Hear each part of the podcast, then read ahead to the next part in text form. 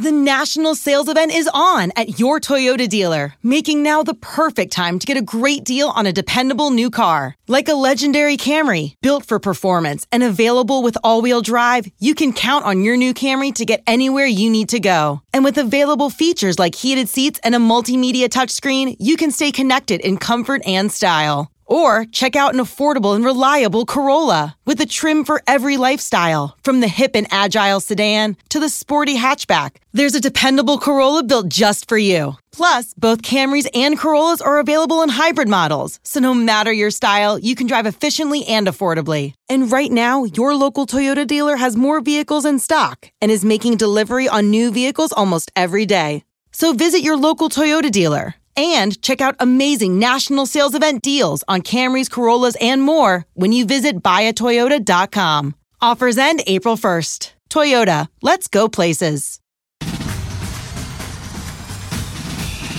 Welcome back to the Cover 3 podcast with your hosts, Chip Patterson, Tom Fornelli, Danny Kanell, and Bud Elliott. It's your call for the best college football coverage from National Signing Day to the National Championship and everything in between. CBS Sports presents the Cover 3 Podcast.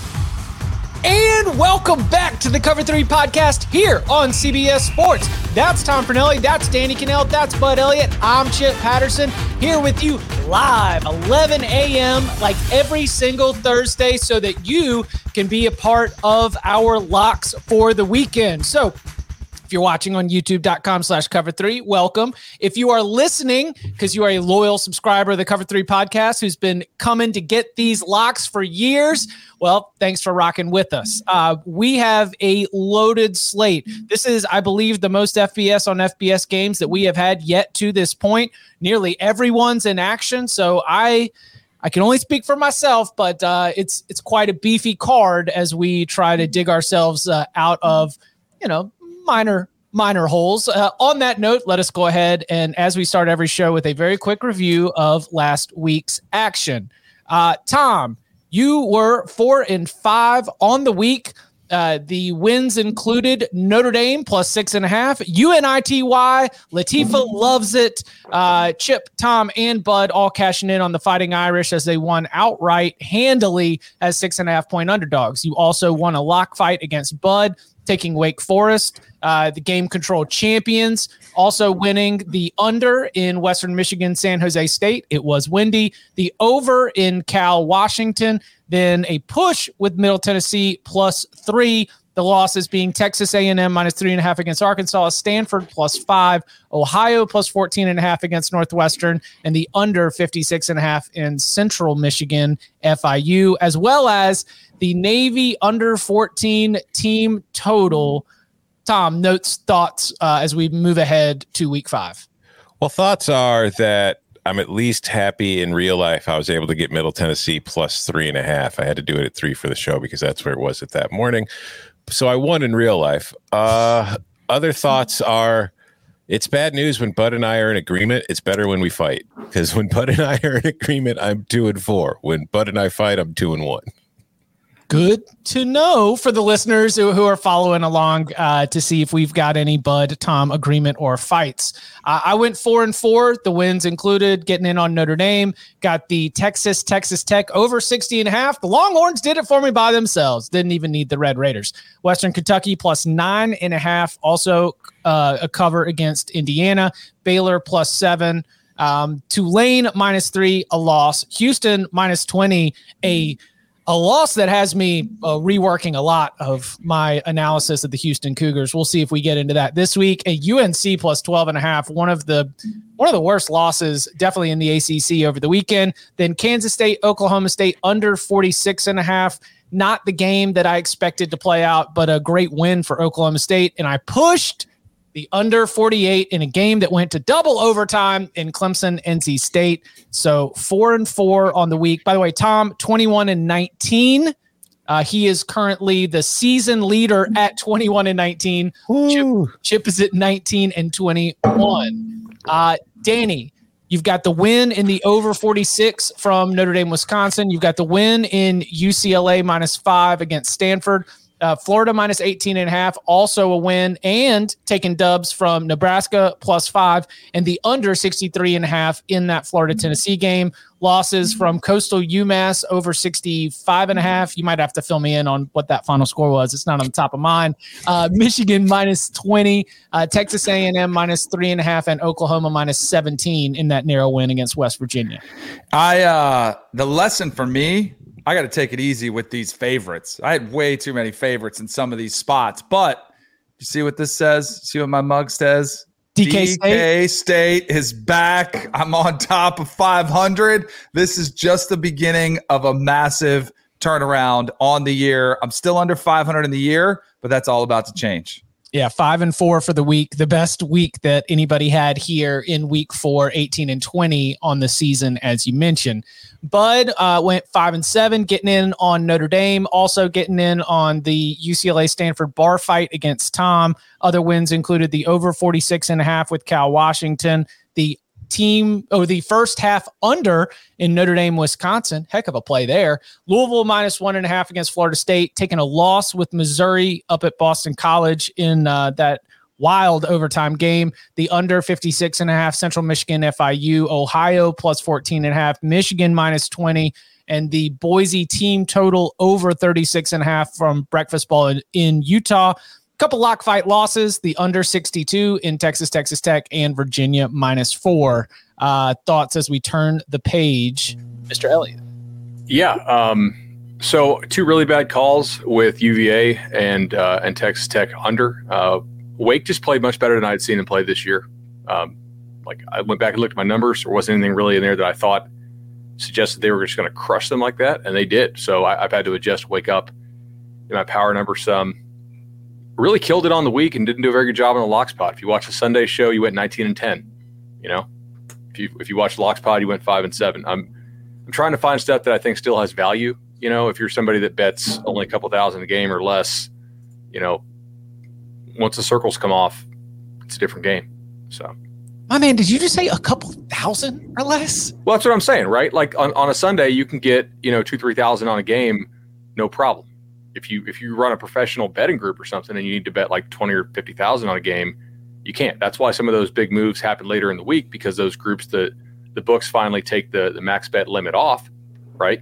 And that little red circle comes off or they put the blue circle on, which means that they're really confident in their number and they'll take 100 Gs offshore.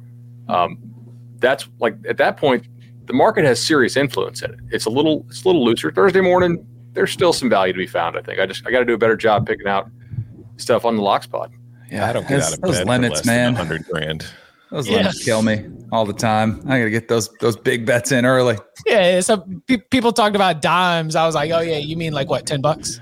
Well, I mean, for instance, I I took I took uh, Boise Utah or Boise Utah State over sixty three on the Sunday show. That closed what 70 and a half? Mm-hmm. I mean, it lost because uh, Utah State somehow figured out a way to have 440 yards and three points. But uh, in any case, it stuff does move quite a bit. So there is definitely a challenge of still finding values later in the week.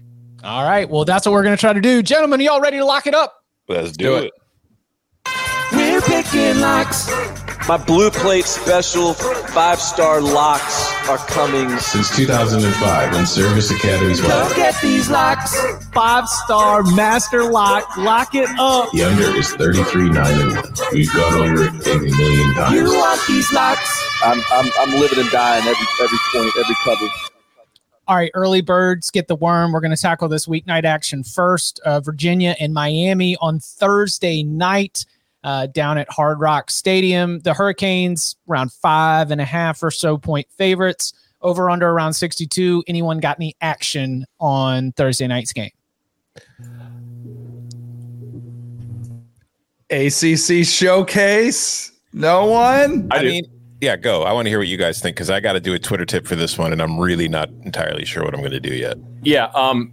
So I don't know if you want to put this in the sprinkle column or not. I think the variance in this game might be extremely high. Uh, Brennan Armstrong, the QB for, for UVA, has looked really, really good. Uh, and I, I, think UVA can likely get out there and score. Uh, their running back might be back. We don't know if King is going to play. I don't think D'Eriq King is going to play.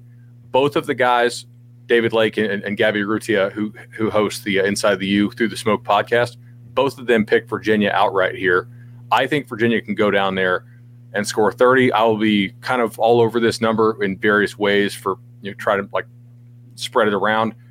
The one I like the most, however, though, let's play on the uncertainty. I like UVA minus three plus 225. Alternate lines are out because it's weeknight game. I think you can play on the variance here. But if I have to pick a spread or something, Is that uh, your lock? Yeah, that's the one I want. Oh, Oh Well, wow. no, we're not locking No. up. alternate All right, lines. okay, that's fine. Uh, let's pick something boring. Uh, give me UVA plus. Let's see. You go go on odds jam here. Oddsjam.com. Get you five and a half. Five and a half works for me. All right. Piece of cake. okay. That's where I I mean, was leaning. towards UVA. I'm leaning Yeah, towards UVA. Yeah, I, I was leaning towards UVA. It's just after that Wake game, I'm like, "Ugh." but then at the same time, I don't really trust Miami. And there's been weird things with this line because like it opened at Miami minus two and a half, and it's gone to Miami minus five and a half. And I'm sitting there thinking, is this just overreaction to the Virginia Wake game, or is there some information that I didn't know? And that's why I've been kind of like vacillating back and forth between what I'm going to do on this. Miami has won six out of the last seven in this series, but most of them have been lower scoring, one score games. Virginia has the best passing offense in the entire country. Miami has been awful at tackling. However, for all that awesome leading the nation passing offense, Virginia is still averaging less than 40 points per game. I I don't know. It's if you wanted to attack the total, I wouldn't hate it, but I think neither of these teams are reliable or um, worth uh, worth a lock. That's for darn sure. Well, here's here's here's a bonus to list watching the show live. I'm going to be putting out a Twitter tip for tonight because it's tradition that I always put one out any night there's a college game. I don't feel great about it. if you watch the show and listen, you're going to know that. If you didn't, oh well. Friday night action has three games: uh, Houston, Tulsa, Iowa at Maryland, uh, BYU at Utah State. Anybody getting in on any one of those three Fridays? Nobody taking the Terps in the snake pit. Wait, do you see what is that up there? Do you see what's up there? Yeah, do you see that? Yes. Let's go, Locks. Speaking of Locks, Locks Pod, I'm gonna go with Mike Loxley. I actually have a DK two for one special on this bad boy. Uh, I am Iowa's a team. Like, do they really instill that much confidence on you that they can go on the road and, you know, possibly have to score a lot of points against a Maryland Terrapin team, which has been putting up some pretty big numbers? Taulia, or just Leah, as Locks likes to call him. That's what they call him, the College Park area. Um, he's been lighting it up. He's been really impressive. I think this game at home Friday night, I think the atmosphere is going to be electric. Give me the Terps and the points. But we all know about Iowa's defense, right? The way they've been, the way they look on the field. Um, they're third in the country, only giving up 11 points per game. But are you aware that Maryland's defense is only giving up 14.2 points per game, which is good for eighth in the country? They're playing some defense as well. I don't expect a shootout in this atmosphere. I don't think Spencer Petras is going to all of a sudden like start lighting it up through the air. Iowa has one of the most clear-cut identities in the last decade. They're going to try to run Tyler Goodson, who by the way was held to just uh 87 yards last week, zero touchdowns. Um, I think Maryland will have similar success, but Iowa's defense is pretty legit. So I don't think Maryland's going to be going all over, uh, putting up big numbers either. Give me the under in this one as well. So give me the Terps and Plus under. three and a half. Lock agreement on the under 48. Sweet. So um, Iowa doesn't hit any explosive plays, right? Uh, Maryland's defense is okay this year. Uh, the one thing that I was gonna consider taking Maryland here, but the one thing that really I I wonder how good Taulia really is. Um, his average depth of target is like one of the lowest in the country uh, among qualified passers. This is an offense that just chucks screens all over the place. Iowa's an offense that or a defense that takes on blocks well. They tackle really well. They don't get out leveraged. I, I don't know how effective Maryland's screen game is going to be against Iowa's defense, and I wonder if they're going to have to throw a little more conventional drop back game in this one. So I for that reason, I stayed off off Maryland. But I, Danny, I, I think this sets up nicely for an under at 48. Fun little stat that plays to both the picks of Maryland and the under. Uh, among Power Five teams, defensive success rate, Iowa ranks third among the Power Five. Offensive success rate, only one team is worse than Iowa, and it's Kansas. That's not where you want to be. Um, I'm rooting for Maryland. I do not have a lock for this game, but I think it's going to be uh, it would be awesome because the schedule is going to get tough. There's going to be some losses. Like I think that this is one of those games where on a Friday night, uh, I was talking to somebody who does radio in Baltimore earlier this week, and they pulled out the name Danny O'Brien. They said this is going to be the biggest game in College Park since Torrey Smith was catching balls from Danny O'Brien and Florida State was coming to town uh, back at the beginning of last decade. So I I hope if it is that kind of environment, if the Snake Pit is live, I hope it's a Maryland win. I also think that Iowa could just there's like a bunch of nihilist picks where it's like better team, they're going to steal all the soul away from college football.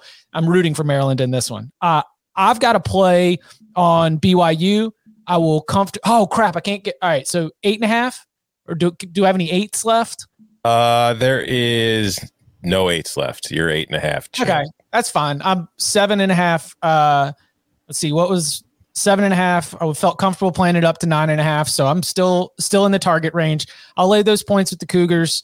Uh, Utah State, uh, you mentioned Bud getting all those yards and still not being able to get any points. It's because they're they they make a lot of mistakes. Things aren't clicking. They turned the ball over a bunch. You know, we tried to swap out uh, quarterbacks.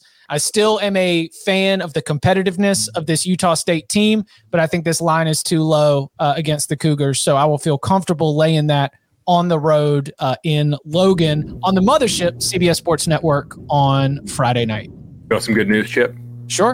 Uh, Jaren Hall practiced for BYU, the quarterback. So that is uh, that is encouraging. Um, for sure. It's not one of the Romneys. they got a lot of them out there. I really thought about playing team total over in this 33 and a half, but it, it's juiced 160. So I'm, I'm just waiting to see it if it moves around a little bit. I just can't believe Chip has abandoned his Aggies. Well, I, I, learned too much, man. I swear. You do the halftime show for Boise State, Utah State. You dive into the details of the squad. You get you to see too much well. Logan Bonner to feel really good about the Utah State squad. I'll tell you that. We were on yes. that one together. yes, was, I, have learned too much at this point. Um, okay, uh, let's get into any more Friday night action. Okay. Yes. No. Uh, first, Arkansas, Georgia, Athens, noon kickoff, 18 and a half points, over under at 48. Anyone got a play on the Hogs and the Dogs? I do. Kick us off. All right. I'm going to start here with a play on the total. I'm going under 48. I just I I see this game playing two ways. Either A, Georgia, which has been the number one team in offensive success rate and defensive success rate is going to crush Arkansas, and it's going to be like a, you know, 38 kind of 10 game, or it's going to be close and Arkansas is going to stick around. But if Arkansas is going to stick around, it's probably because they're going to be, you know, squeezing the air out of the ball a little bit, trying to limit possessions as much as possible and playing good defense, which also will keep it under 48. I would very much prefer if it was at 49, obviously, but I, I, still think this is going to be a lower scoring kind of not ugly game in that kind of Georgia Clemson sense, but I don't think it's going to be a very back and forth affair. What number did you get there, Tom? 48. You like that. Um, however, there are a couple 48 and a halfs out there. Oh, well, then I'm taking the 48 and a half. I, I assume, I assume you like that a little bit better. I do. I like it a half a point better.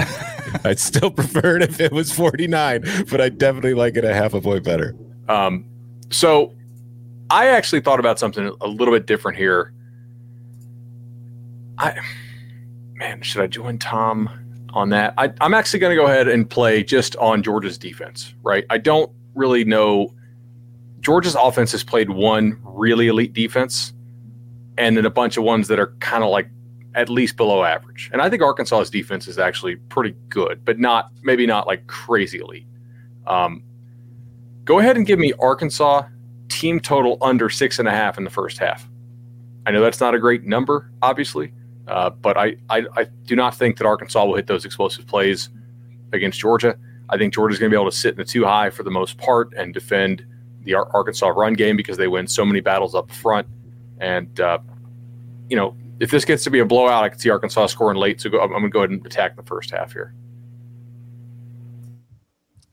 Anybody else getting I want to, but I, I got to use some discipline on this one. I have a feeling Georgia A top I, 10 game. You guys are just going to ignore it? I know, on. I know, but I got Come burned Danny, last week. Come on. I got burned last week taking some favorites. I think this is the week of the favorites. Like I think they actually do have their revenge, but I'm still a little bit gun shy from what happened last week with Come uh, on. the Everybody A&M else game. is doing it. Come on.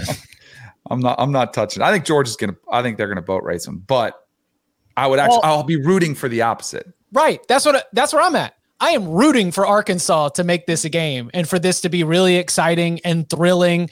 But all the smart people and all the nihilists out here are like, no, this is where Georgia wins 42 to 10.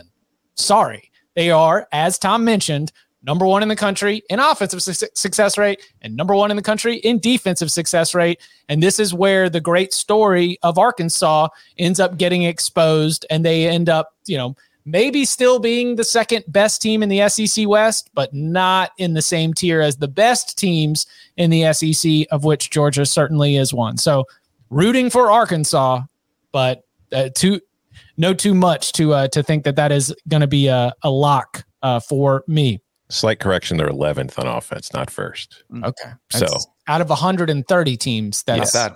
still pretty good. Yeah. Um, 2:30 p.m. Eastern time. This is the Super Bowl for the Cincinnati Bearcats.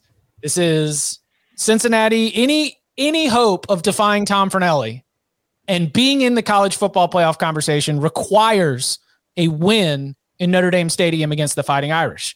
We've got Brian Kelly facing his old team, where he is the number two in program history in winning percentage. We've got Marcus Freeman facing his old team. We've got Luke Fickell going up against the program that if we were taking bets here on the Cover 3 podcast, I wouldn't put my money on USC. I'd be putting my money on Notre Dame as the school where Luke Fickell is coaching next. And all of it comes together into this massive top 10 battle.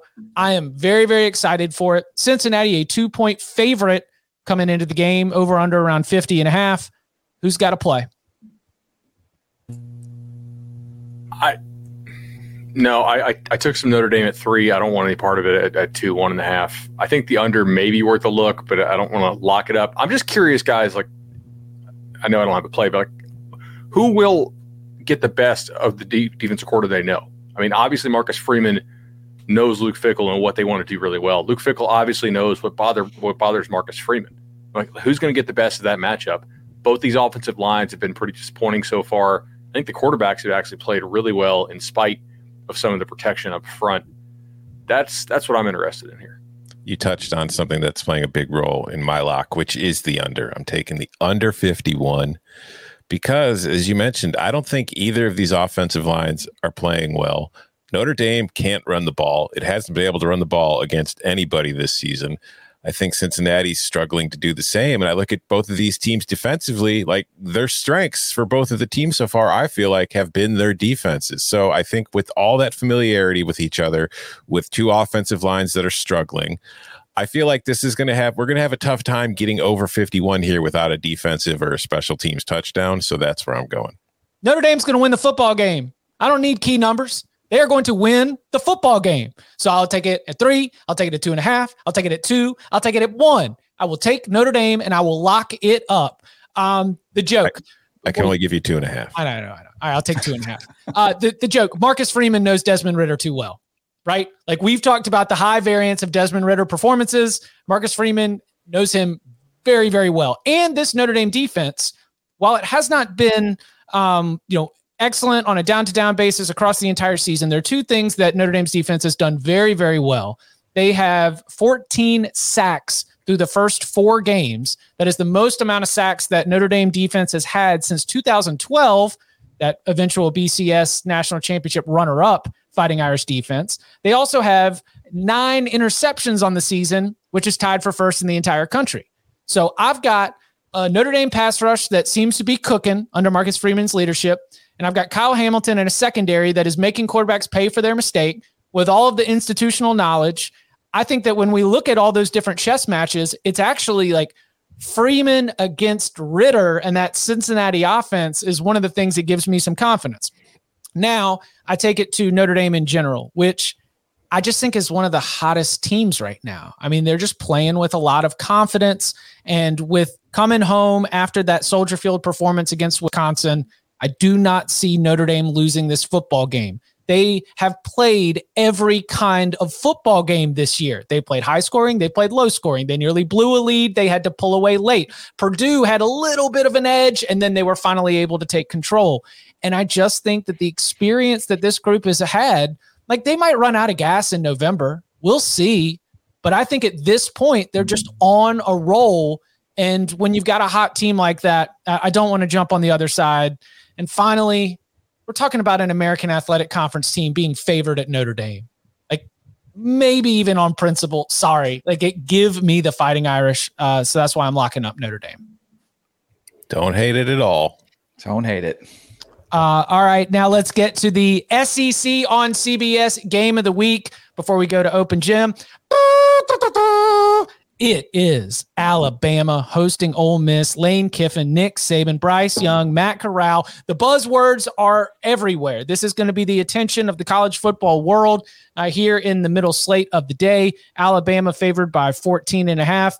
I saw that the over under, uh, like it danced to 80 and everyone like shot off fireworks and was right back down to 79 and a half where i think i see it right uh, as, as we're preparing our picks so does anyone have a play on Ole Miss alabama and if we don't have anybody who's jumping in on a locks i do think that we need to at least uh, offer some advice because it's going to be a game that uh, all the normies uh, want to get in and uh, we want to be able to serve you as well i got it oh, go ahead bud do you want to jump in under 80 yeah, all day long. I mean, this is principle, right? I mean, what kind of podcast are we if we don't get on this under? I mean, I look, th- this flashed when it opened. I didn't think it was going to come back to us. It has under 80s to play for me. Um, look, Ole Miss has not really faced a good passing game yet. I don't think Louisville throws the ball very well. I don't think Tulane throws the ball very well. So, in fairness, maybe Bama puts up 50 something and and I loses. That's that's possible. In watching what Florida did though to Alabama, I'm not so sure that Ole Miss can replicate that in the same way. And Florida, Ole Miss has a great offense. Don't get me wrong there, but Florida actually pushed around Alabama in the run game, and I don't think Ole Miss has that same type of physicality up front to really push Alabama around. I think Bama can really run in the back end, by the way, and uh, this will just be how schooled up is the tide on on what Lane Kiffin wants to do as far as creating one on nuns. Because I think one on ones, I, I, actually like Bama's guys here quite a bit uh, in in this matchup. Backdoor possibility totally open. That's why I'm not going to play the spread. So go ahead and give me that under 80 for the game. I mean, how many times have every college football podcast, radio show, TV show referenced, oh, last year, look at Ole Miss. Wow, they put up so many points on Bama's defense. You don't think that's slightly rubbed Nick Saban the wrong way and that he's maybe put in a little bit extra time on the defensive side of the ball, coming up with a game plan? And I'm not saying they're going to pitch a shutout. Like there's Lane Kiffin is going to find some ways to score some points. I just don't think you see a replica of last year with this massive shootout that everyone thinks you're going to get. And I think there's a chance too with with Saban maybe you know get, trying to take the air out of the ball know, a little bit in the second half, like sort of that. All right, let's get the lead, and then let's not even let Matt Corral and Ole Miss touch the ball as soon as we get that comfortable lead. If I was gonna again, I feel kind of like the Georgia game. I think Alabama could kind of you know these these blue bloods top dogs, alphas in college football might rear their ugly head and be like, hey, it's been fun for a month to have some parity, but we're not going anywhere. I feel like that's what it's going to go. But to what Bud alluded to, I mean, nobody likes covering that spread more than Lane Kiffin. Like he'll be clawing away at the end of that game. I think that back door could be open. So I'm going to stay away from that one. But you have to go under 80. We wouldn't be a principal podcast if we did. See, I'm I'm not afraid of the back door. I'm taking Alabama minus 14 and a half. I like you mentioned, Danny, there's all the talk last season about how, you know, Ole Miss put a real scare into Alabama. They were able to move the ball on them and put a bunch of points on them. They put up 48 on them and lost by 15 because Alabama scored 63 on them, including like I think it was their last seven possess. I think it started off Alabama touchdown on their first possession. Then they fumbled on their second possession, but it was after they'd already driven 80 yards. And then they punted. And then I think on their last seven possessions, they scored touchdowns. Ole Miss didn't stop them really a single time. I don't see, I know, I think Ole Miss's defense has improved. It's just, I don't think it's improved enough to where I'm expecting it to be great on the road against Alabama because that's the other thing. Last year, the game was in Oxford, and like Matt Corral, he's played great this season. He's currently the Heisman favorite, but Matt Corral has turnovers in him. Like we oh, remember, yeah. we remember that Arkansas game last year. This is a guy who, if you look at his career numbers at home or at neutral sites, he's got an interception rate of one percent. On the road, it's at like seven point three percent. He's very much more turnover prone on the road, road in his career, and I could see him throwing one or two picks in this game that are going to hurt Ole Miss, and they're going to hurt Ole Miss's chances of covering. So, I, I, like the Rebels. I think they're good. I think Matt Corral's having a terrific season. I think that they can move the ball and put up points, which is why I'm kind of scared of the under, despite the principle. I would rather be on Alabama minus 14 and a half. That back door is 100% terrifying. I got the I got it locked. It's fine. Got the security code. They don't know the code yeah, um, count on top. Uh, you're going to count on Alabama to do everything it needs to do at the end of the night. Mm-hmm. Set the security code, lock the door. Best of luck to you. Um, I think that Ole Miss will be relentless in this. I cannot wait to watch it.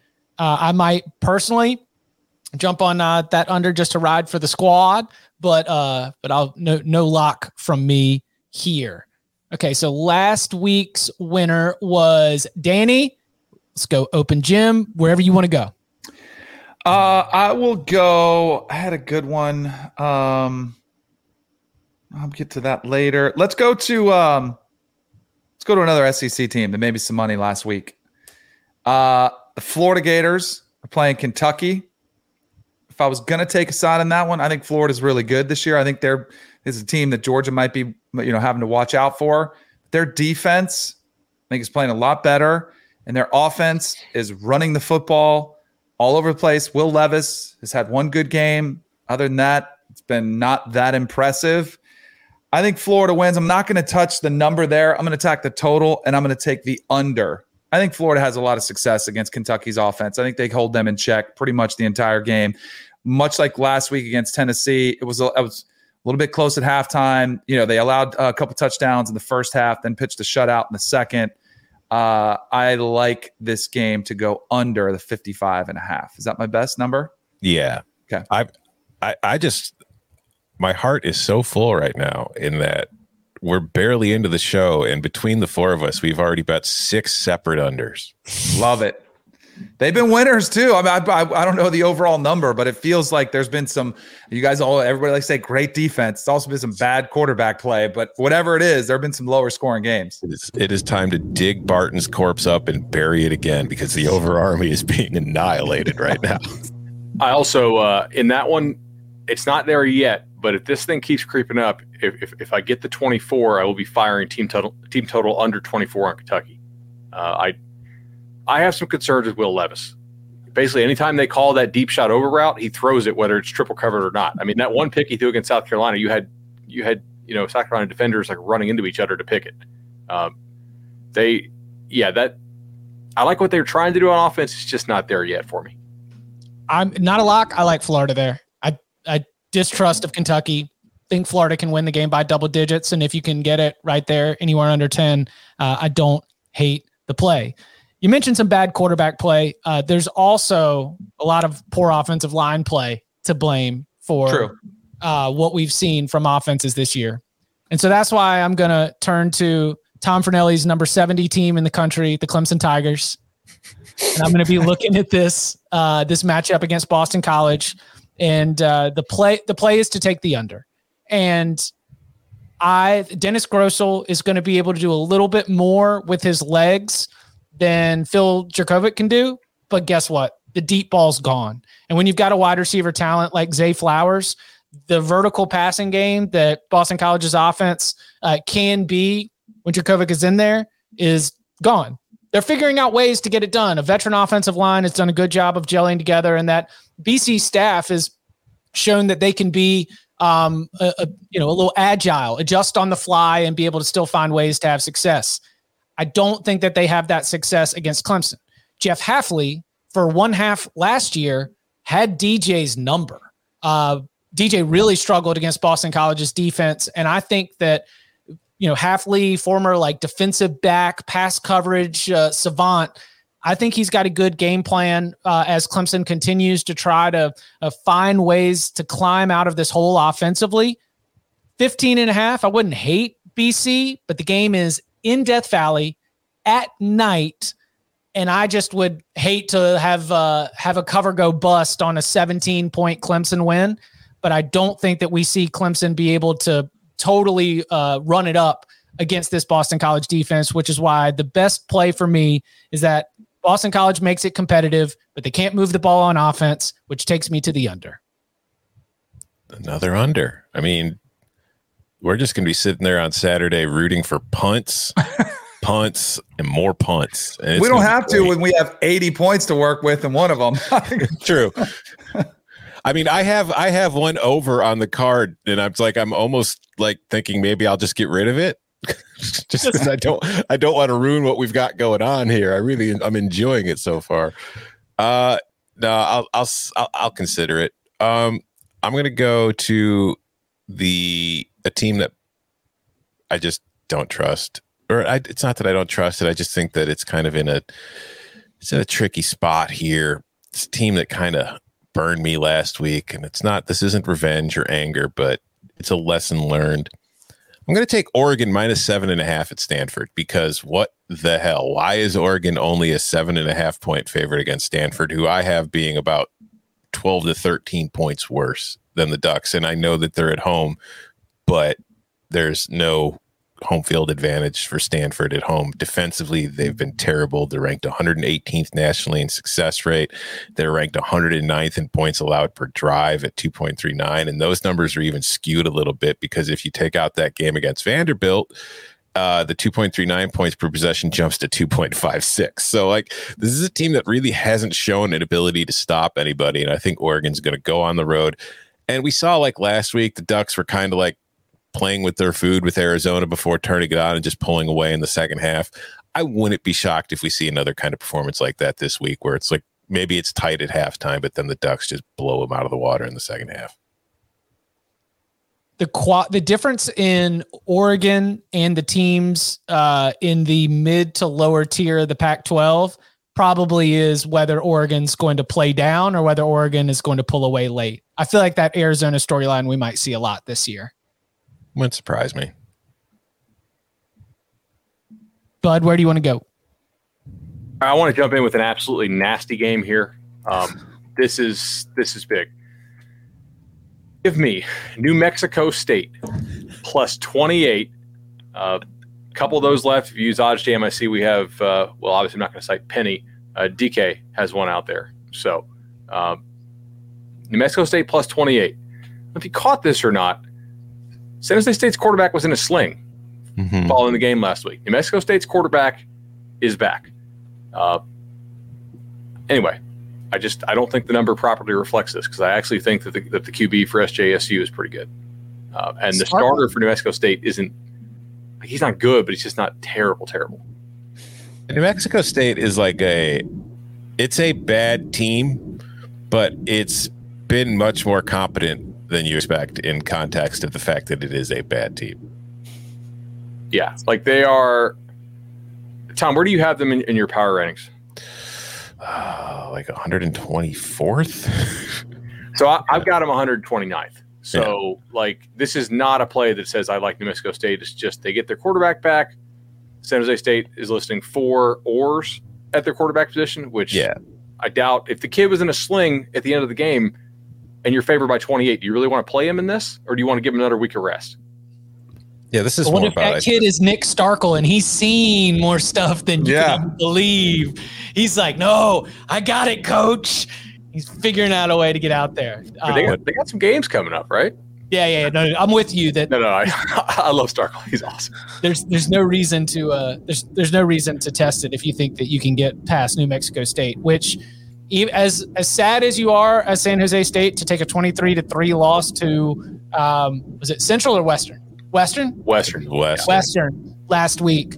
Um, yeah, you you probably want to have the Mountain West Conference picture in mind uh, with your quarterback as well. Coming up on the other side, more of our Week Five locks next. Robert Half research indicates 9 out of 10 hiring managers are having difficulty hiring. If you have open roles, chances are you're feeling this too. That's why you need Robert Half. Our specialized recruiting professionals engage with our proprietary AI to connect businesses of all sizes with highly skilled talent in finance and accounting, technology, marketing and creative, legal, and administrative and customer support. At Robert Half, we know talent. Visit RobertHalf.com today. You deserve the truth. The enemy is at our gates. The fight for humanity. Now look at your faces. I do not see defeat. No! And I do not see surrender. Is far from over. You will not make that stand alone. We have something the enemy does not. We have heroes. Halo. New season now streaming exclusively on Paramount Plus. Hey, do you want to use your college football expertise to win big time cash prizes? Well, now's your chance with College Pick'em from CBS Sports. Correctly pick the whole slate of games, and you can win the $100,000 jackpot this week and every week of the season by visiting cbssports.com slash college.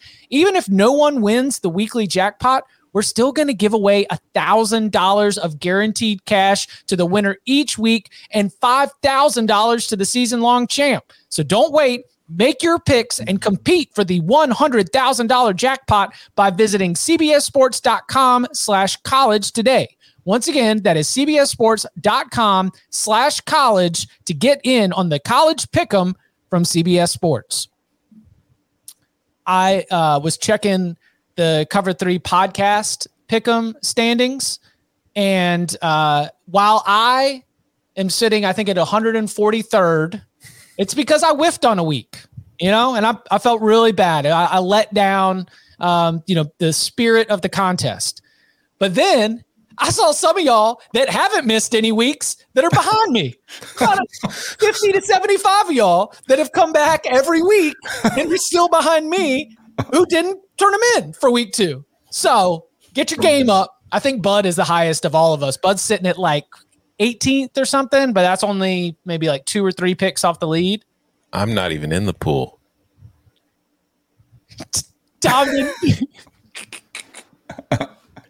Can I join now? and just try to play catch up. Yeah. I, I, sure. S- Shoot me a link after the show. We promoted it here on the show. I never got a link. cbssports.com slash cover three. And if it asks you to put in the promo code, the promo code is cover three. Okay, I'm going to join right Come now. on. We're not CBSSports.com slash three. Promo code cover three. All right, I got to pick. okay. I'm gonna go more mainstream. I'm gonna go more mainstream game. Uh, It would be the- impossible not to be any more mainstream than San That Jose is State. That's Oh no! Wait, wait! Important update! Important update, Bud.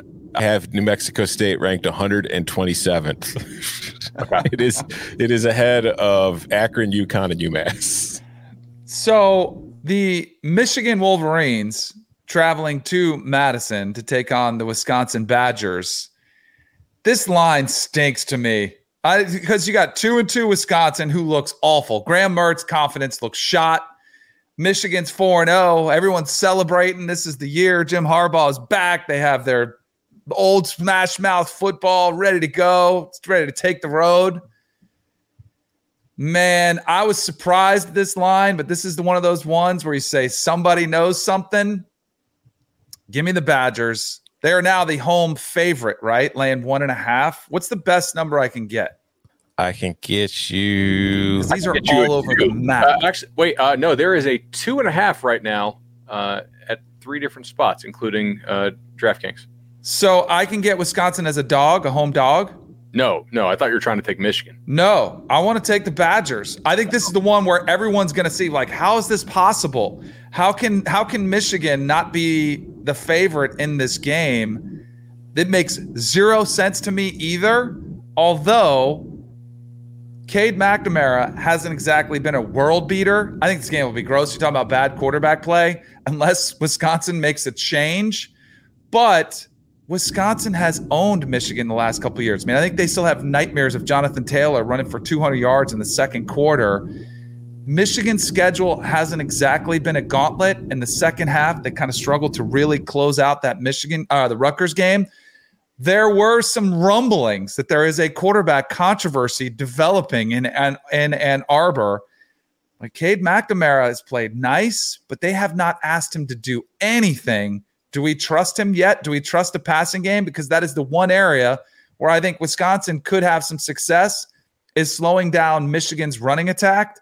So I'm going to go ahead and take the Badgers at home against the Michigan Wolverines. Danny, I love you. I was able to get you Wisconsin minus one and a half. Perfect. And now I must fight you. No. Fight, fight, fight, fight.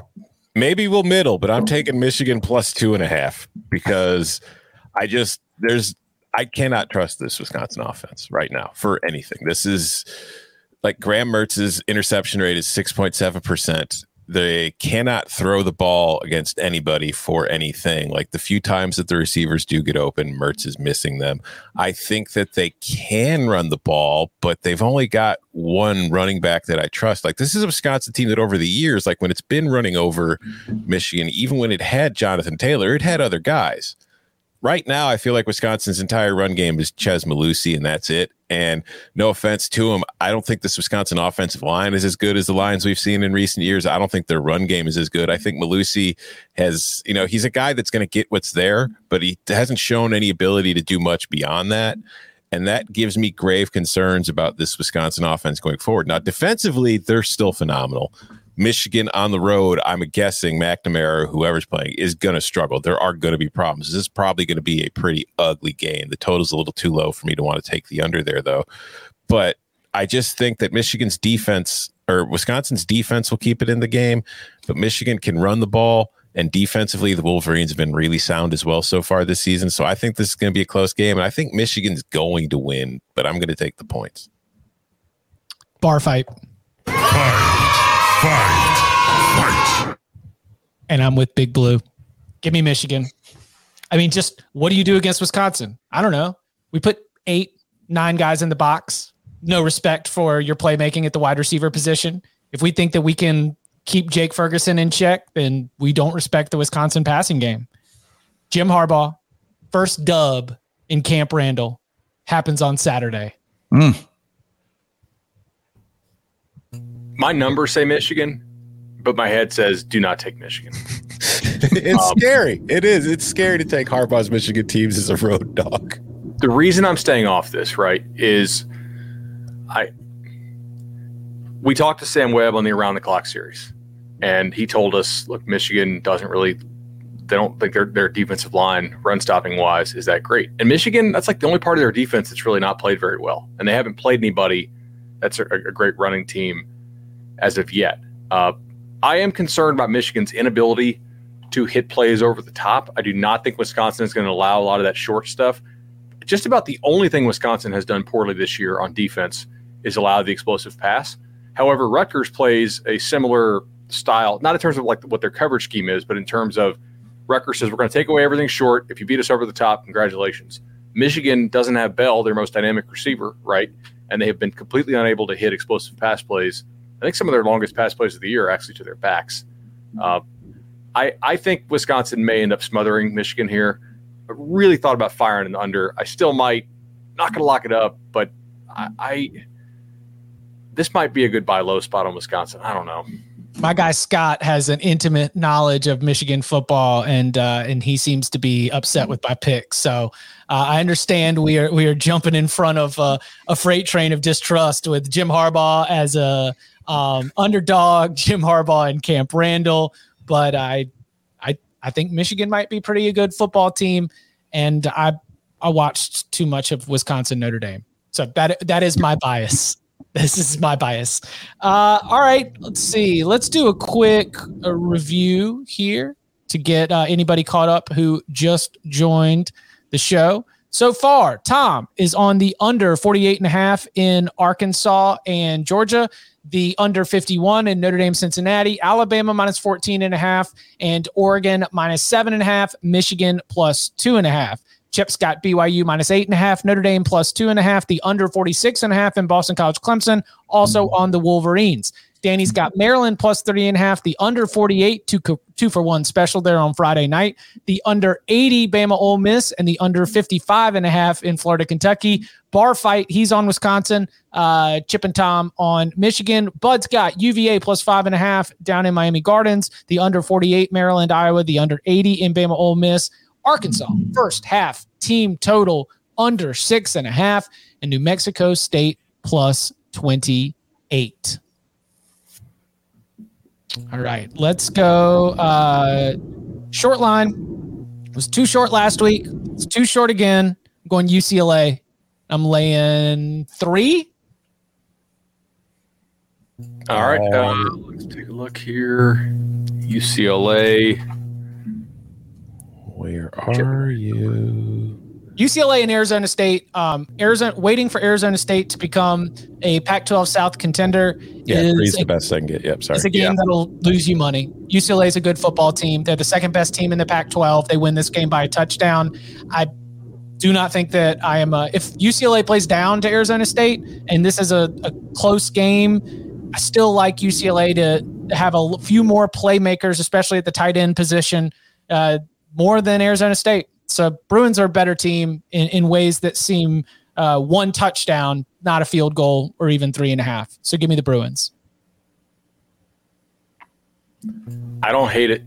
Arizona yeah. State's run defense is not nearly as good as the pass defense. I'm sure UCLA will love to run the football here. Uh, this is a game that I have circled to live bet just because I want to see how healthy Dorian Thompson Robinson actually looks. He was really dinged at the end of that game. Otherwise, Chip, we'd, we'd be there uh, together. All right. I got one for you. I got another one that just line like I look at this. It's a little bit confusing, but maybe it does make some sense. So Texas is traveling to TCU. Now I got burned last week because I thought Texas Tech would have a chance. TCU loses to SMU this past week. Tanner Mordecai continues to just wreak havoc across college football. They plant the flag. It's a brawl. Jerry Kill like gets knocked out. It's it's ugly, right? Gary Patterson's fired up. So TCU can't have a chance here, right? Like they don't have any chance. Maybe TCU was looking ahead to the Texas Longhorns coming to town. This is uh, what's the line at right now? Five. If yeah. you want TCU, I can get you five and a half. I want TCU here. What much like the the politician that was testifying when Oklahoma and Texas departed for the SEC, who stood up there and read off the record. She said TCU is seven and two against the Longhorns in their last nine meetings, and they're the ones that are getting to go, and they're going to leave us. Man, give me them Horn Frogs as a dog. Gary Patterson's got his team playing some defense. If they burn me, because I do think there's a chance all gas, no brakes could get going. Like I almost just want to take this one for TCU. Like, wouldn't it be funny if? but I'm going to take the points here. Maybe it's one of those wild, wackier Big 12 games, but history tells me TCU is going to get the best side of this one. And if Texas does win, I think it'll be closer. Plus, everyone and their brother is on Texas, figuring, hey, they just put up 70. TCU just lost to SMU. They have no chance. I'm going to give them a chance.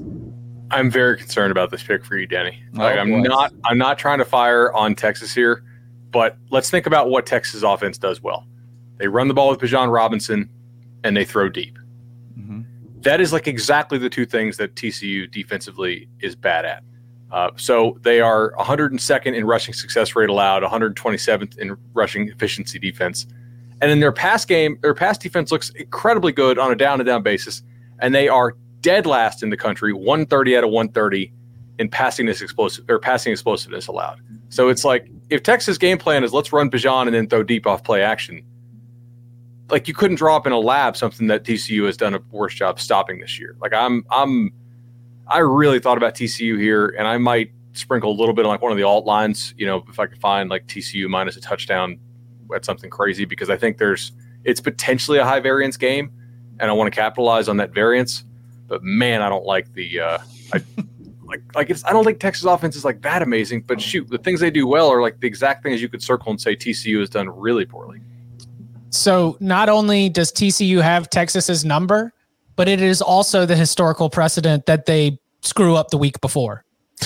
Every everything has followed. Like I think they're five and fourteen or something. There's a there's a very lopsided uh, record of the week before Texas, where yes, Texas is the number one thing on TCU's mind by everything that we've been able to gather by the way the Horned Frogs play, both before and during the Longhorns.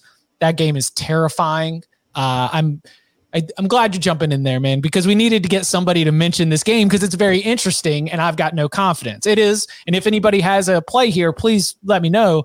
It is like the two most untrustworthy friends you have have decided they're going to meet at eight o'clock local time in Baton Rouge with like 90,000 people after spending all day partying. I don't trust anything about Auburn LSU. I trust nothing. Does anybody have a lock in this game? LSU favored by three and a half.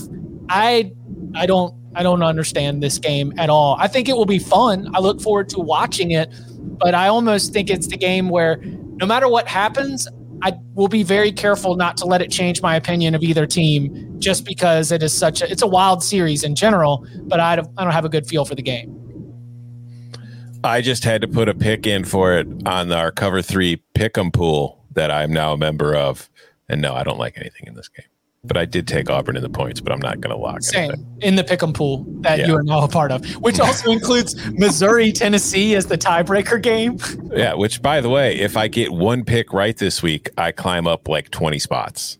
So I so bad want to jump on LSU here. I, did you guys see what Bo Nix did? Like, did you guys see the pictures? I think there might even be video out there after TJ Finley leads him down the field for a last second, you know, heroic drive.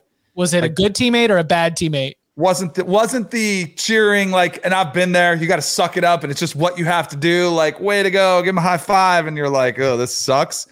Bo Nix just went with the old "this sucks" kind of look on his face at the other side of the field. I don't I don't trust Auburn in this spot. Who's going to play quarterback? I like the way Max Johnson is playing. I think they've figured out things offensively. I would like LSU, and I kind of want to take it, but I'm not going to. It's just it's a weird game, but it screams to me take LSU. The home Baton Rouge, they're going to be liquored up late. Isn't it nine o'clock? I mean, they're gonna, yes, yeah. it's going to be it's going to be lit. give me, give me the Tigers of Auburn. Oh, so plus three and a half. Is right. that yeah. LS, let me can I guess it? LSU run defense play? There's a little bit of that. LSU's run defense is not good at all. LSU does not run the football very well. Uh, I was actually just texting about this with the dentist. I don't think you can actually read this on my phone, but LSU's offense last week was essentially three explosive plays and nothing else.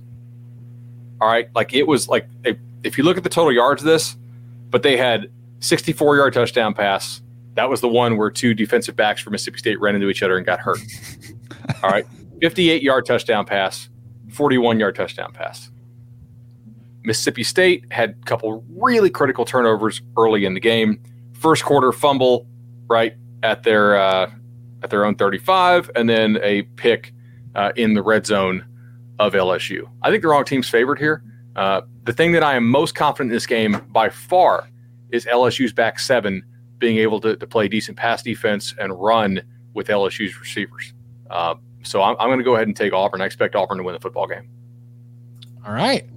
Bud taking Auburn. Uh, looking forward to watching that one. As uh, as Danny mentioned, it's an eight o'clock local, nine o'clock Eastern time kickoff in Tiger Stadium between Auburn and LSU. Woo wee, that's gonna be something.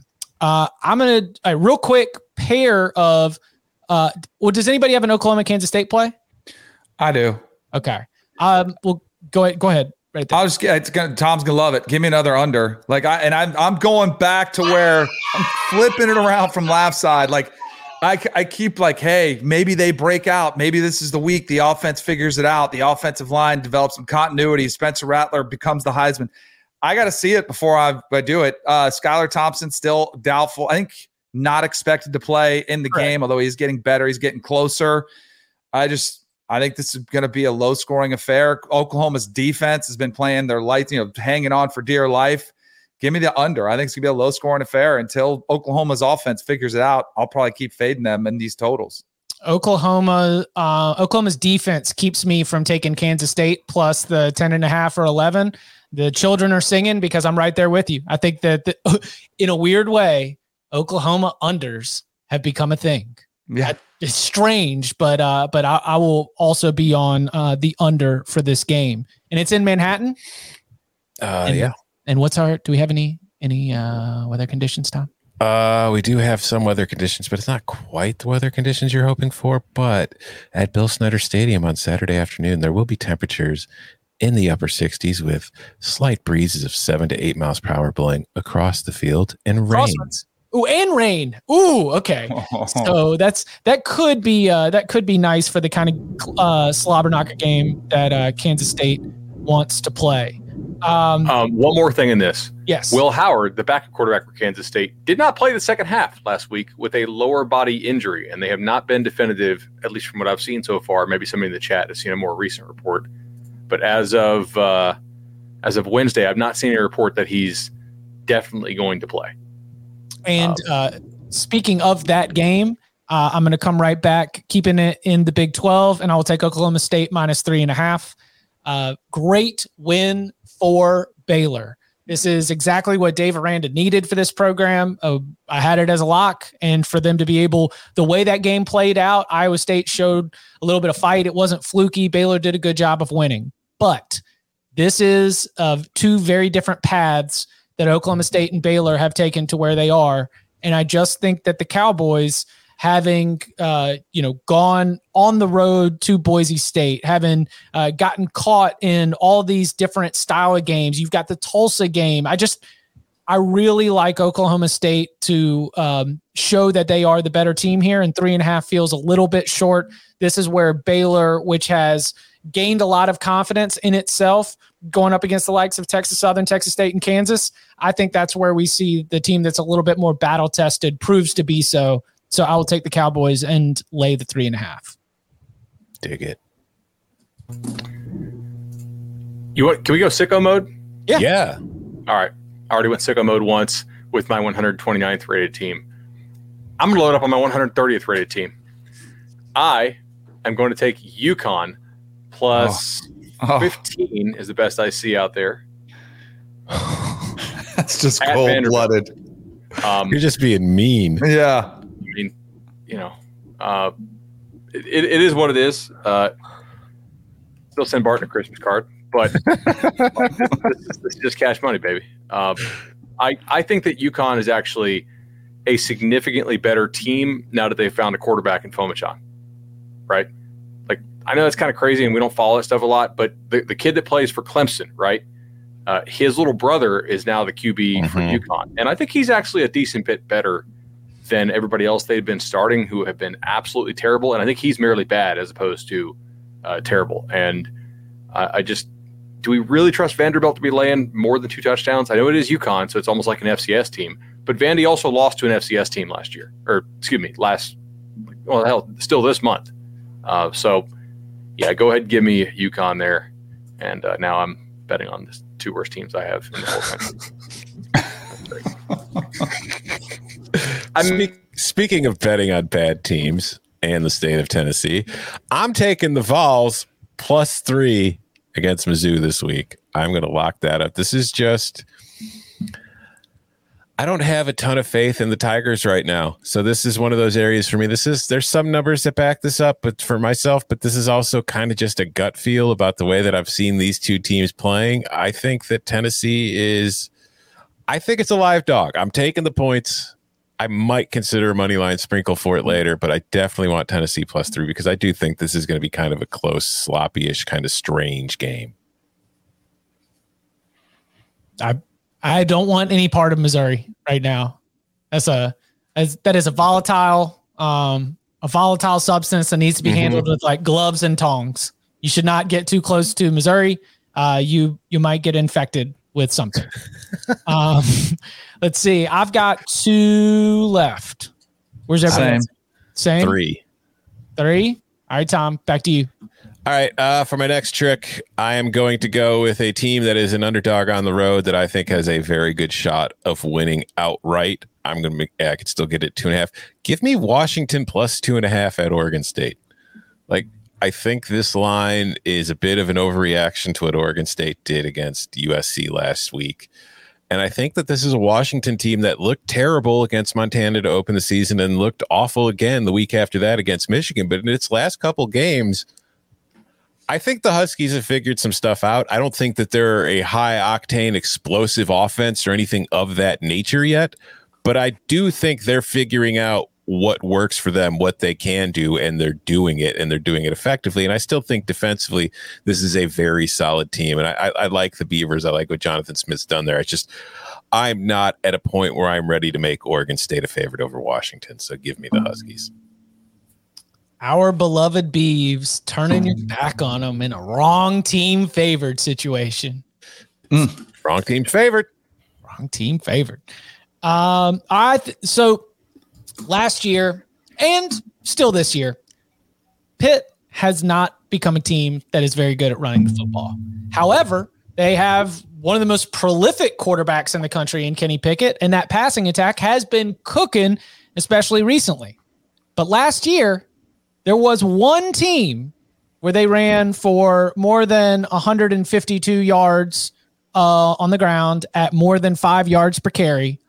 And it was against the Georgia Tech Yellow Jackets. The one team that Pitt could run against last year was Georgia Tech. They ran for 317 yards at 5.87 yards per carry. They ran it 54 times. And it was a competitive game. Now it was December 10th and the COVID year. Do you think that you know, where was Georgia Tech at? How invested were they? Worthy questions to ask, but you know, this was a Yellow Jackets team that had just, you know, logged a win against Duke, had been competitive against NC State. And I do not look at Geoff Collins as the kind of coach that is going to allow his team to check out of any down, to check out of any game. And so I think that there must be uh, some either a structural weakness or a schematic advantage or something in this matchup between these two teams where a lot of our personnel has not turned over from when they played in December, where Pitt, a team that is not very good at running the ball, can run the ball and will run the ball uh, against Georgia Tech. So uh, Georgia Tech coming in with a lot of confidence. They are going to be playing at home, not in the big body Benz, but uh, back at Bobby Dodd Stadium. And the Panthers come in uh, as three point road favorites. I will lay those points. And I will also go back to an old uh, adage, which is Pat Narduzzi in games between three and a half and three and a half uh, has been profitable against the spread. I mean, it just it's part of that that Pitt identity, man. They just they love these these rock fight games uh, and find ways to come out on top. So I think that uh, Kenny Pickett in the passing attack, obviously very dangerous and something would not be surprised if they had success. But it is knowing that this was one team that Pitt could run the ball against very successfully a year ago that has me having a little bit more confidence in my gut, which was to to take Pitt, Pittsburgh in this spot. I, I looked up the trend for you because as soon as I knew where you were going, uh, in games that touchdown range of minus three and a half to plus three and a half, Narduzzi's Pitt teams are 13, 5, and 3 against the spread. But there is another trend that Goes against it. I'm tracking this year. Which is it's underdogs in ACC conference games are currently six and two against the spread. Just something to keep in mind and keep your eye on as Are we you move throwing forward. NFC least principles on the ACC? I mean, look at the ACC. yeah, it, no one deserves to be favored. Take ACC underdogs uh, every week. ACC should stand for alternate spread or alternate line coastal conference or whatever the hell you want. Like, anyway, work, work, work the word alternate line in there because like these are not these spreads are nowhere close. Uh, okay, Bud or DK. Ra- rapid fire. No, I was, rap. We could do rap fire. What what's going on with the Ohio State Rutgers uh, line? Well, it just hit 14, uh, which is where I was going to go. Okay, go ahead. Where are you Uh, going? also over 36 and a half team total. The one thing Rutgers defense does not do very well at all is defend the explosive pass. CJ Stroud has looked good in practice this week, according to both uh, Ryan Day, but also the receivers who, who were talked to. I expect they will be able to throw the ball over the top against Rutgers. I've already bet uh, Ohio State in this one as well. And uh, we might finally have to see Rutgers play with a, a pretty good uh, deficit here. So you've got the over team total of what? Uh, 36 and a half. 36 and a half, and you're taking the minus 14 as well. Yeah. I'll take. Give me uh, Ohio State and lay the points. I'll lock Lay agreement. 14. Isn't it like Unity? Wait, hold on. Did you say? uh Wait, I thought you were doing a team total. Are I did you both. Yeah.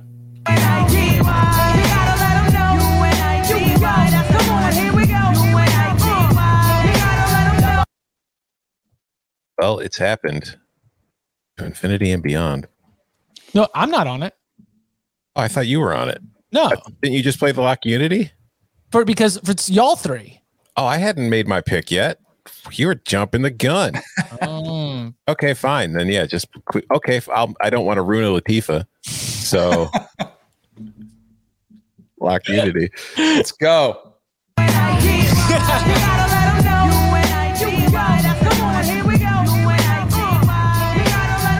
my bad, Tom. Wow. I didn't mean to cut you off. wow. I'm just wow. No, that's cool. I Wait, mean, yeah, you- it's once it got to two touchdowns. I mean, I I think we've talked about it. Rutgers is doing a great job of being a pain in the butt, but I just I don't see it this weekend. All right. Um. So are we almost all out? I got one. I got one more. All right. One more. You guys see UAB's new stadium? You see it unveiled, 180 million dollars. They've invested in 45,000 first home game. Bill Clark ain't losing that game. Exactly. I think they have to lay two and a half. They're going to win that game. Malik Willis, Syracuse, uh, the loss Liberty had against Syracuse coming in. This is one of those ones where you absolutely have to win the home opener. 45,000 fans jammed in there. They played better competition. Give me UAB in this one. Get you one and a half. Oh, even better. Love that. All right, I've got two left. I've got I'll go quickly on one. It's uh this is just a numbers play. I've been burned by this team on this podcast already once this season, but it's been a while and I if if I'm going to have numbers, I have to trust them or what the hell's the damn point. Give me Southern Miss plus 2 against Rice. Every, anybody want to join me? Anybody? I, I already have a nice chunk on, on the three and a half in the Buds bets column, but like that's across that key number. So Yeah. I'm, I'm gonna gonna pass on joining. But that was yeah, I that one know, jumped it's out gone down to two since I got it at three and a half earlier in the week too. But yeah, that's that that line just is weird to me. And then finally, I guess it's safe. I could do it now. I am doing the over 47 in Minnesota Purdue because hmm. that number is just I, I've got it at like 51 and a half, 52. So I I think that there is some overreaction to a Minnesota's performance against Bowling Green last week, which I understand because they lost at home to Bowling Green in a 14-10 game. And I think there's just I don't think Purdue's offense has been great, but I I look at this matchup and I don't expect it to be like a shootout, but like this is a 28 to 24 kind of game. So that's what I'm going over. We fade Hawaii on the Big Island. Hawaii at home is not good against the spread. Now, why? I don't know. We can point to lots of different reasons, including the idea that they might be overvalued with um, the trip for the visiting team.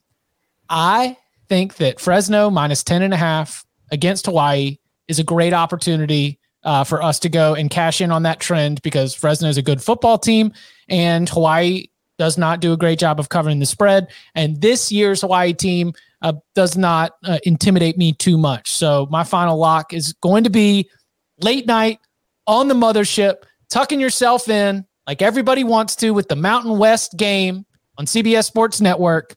Give me Fresno lay the points. Chip, I thought about this too because Fresno does have the bye week coming up. So like, there's no look ahead spot here. They had their hangover game last week that they they won, but barely. Um, yeah, I don't, I don't hate that.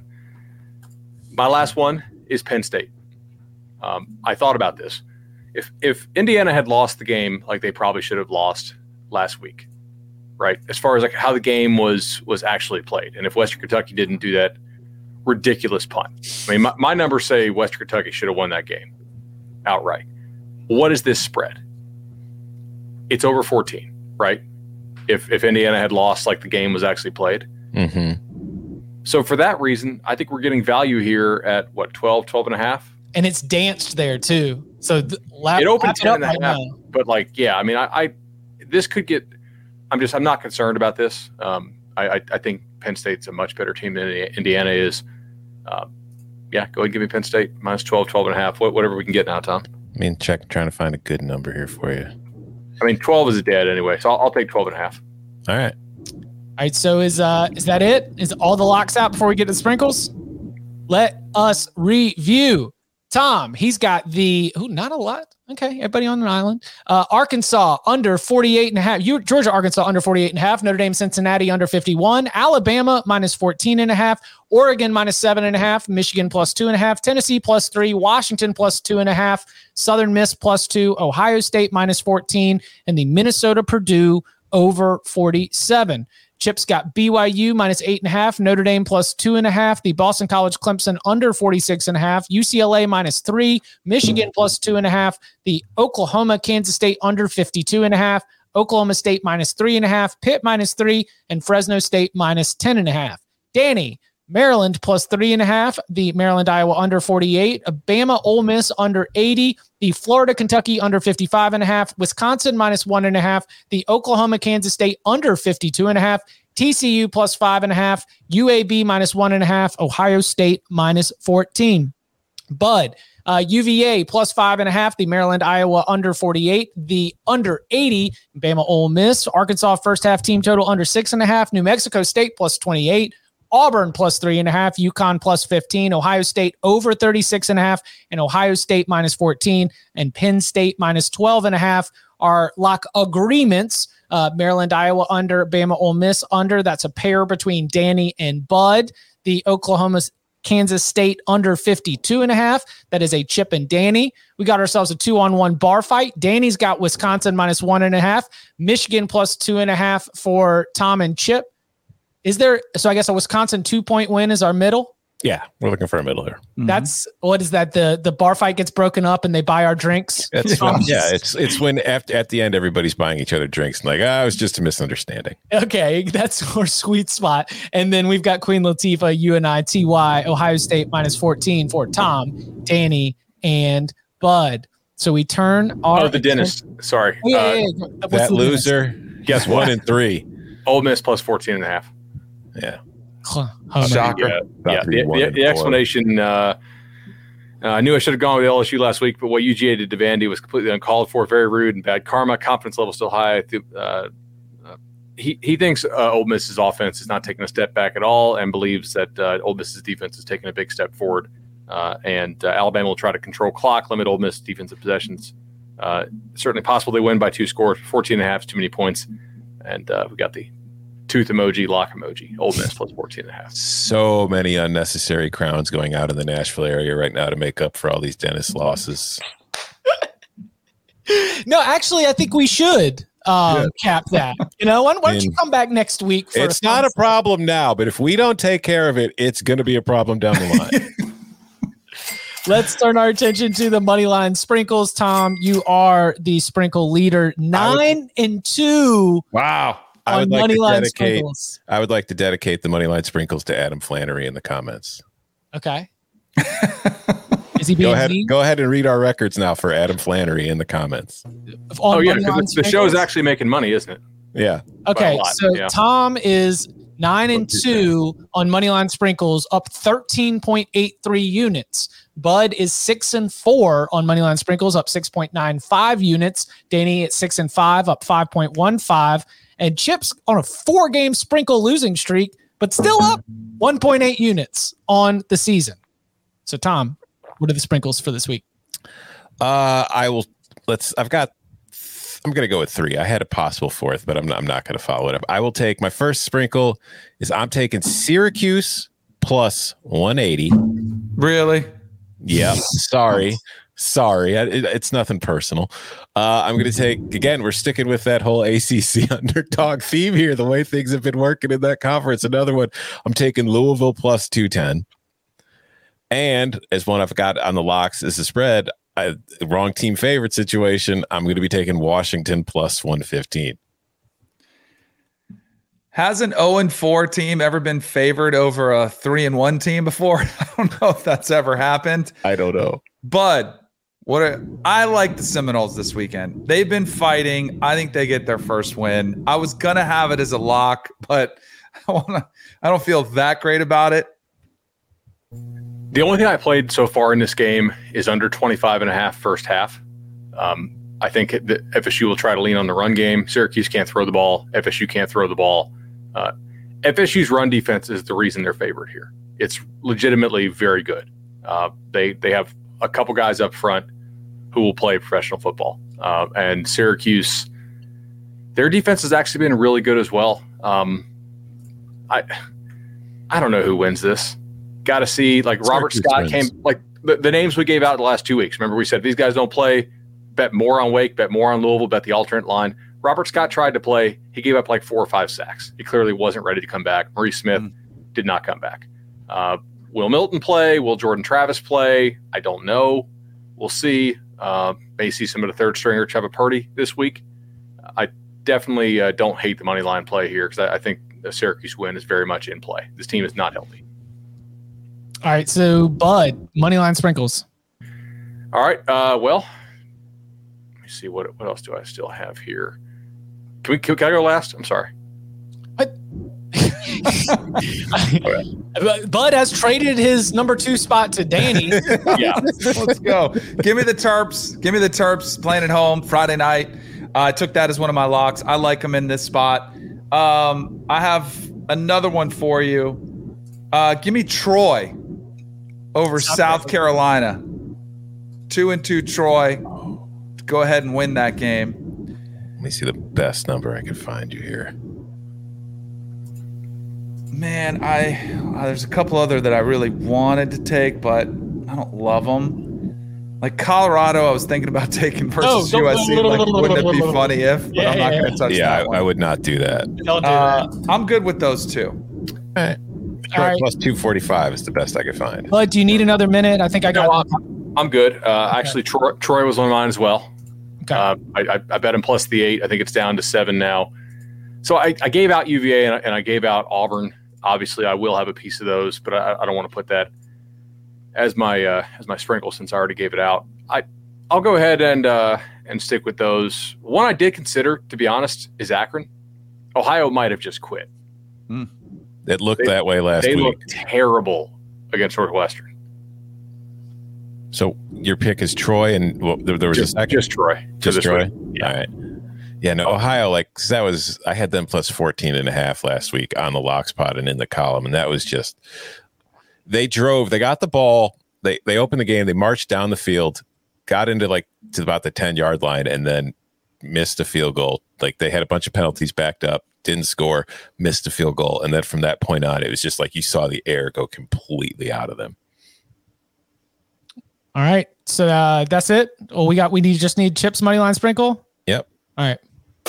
Close your eyes for me. Visualize this. You're in the carrier dome. They're not. The house is filled. It won't be. The feeling is electric. Kind of. The noise is deafening. You have a defense that is relentless. You have a special teams that has been well, Well coached. You have an offense that will not hurt. And you have a game that's faster than you've ever seen on turf. Not on turf. Open your eyes. That's going to be a reality. That's going to be Syracuse football.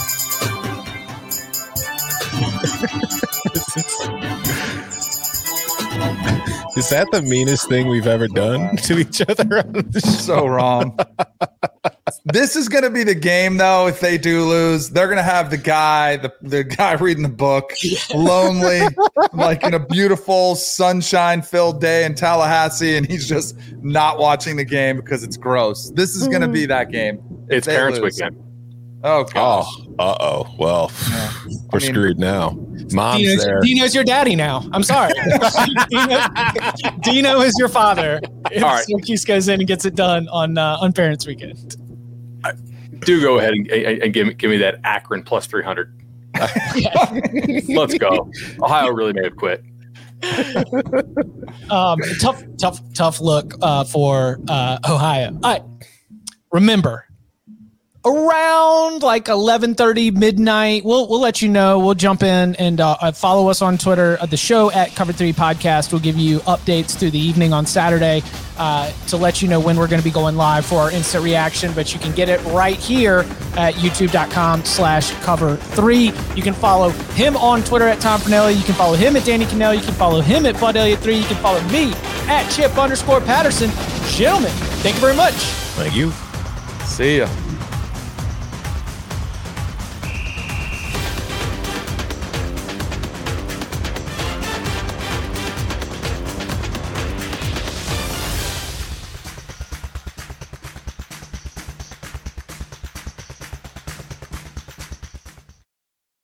It's the UEFA Champions League on Paramount Plus.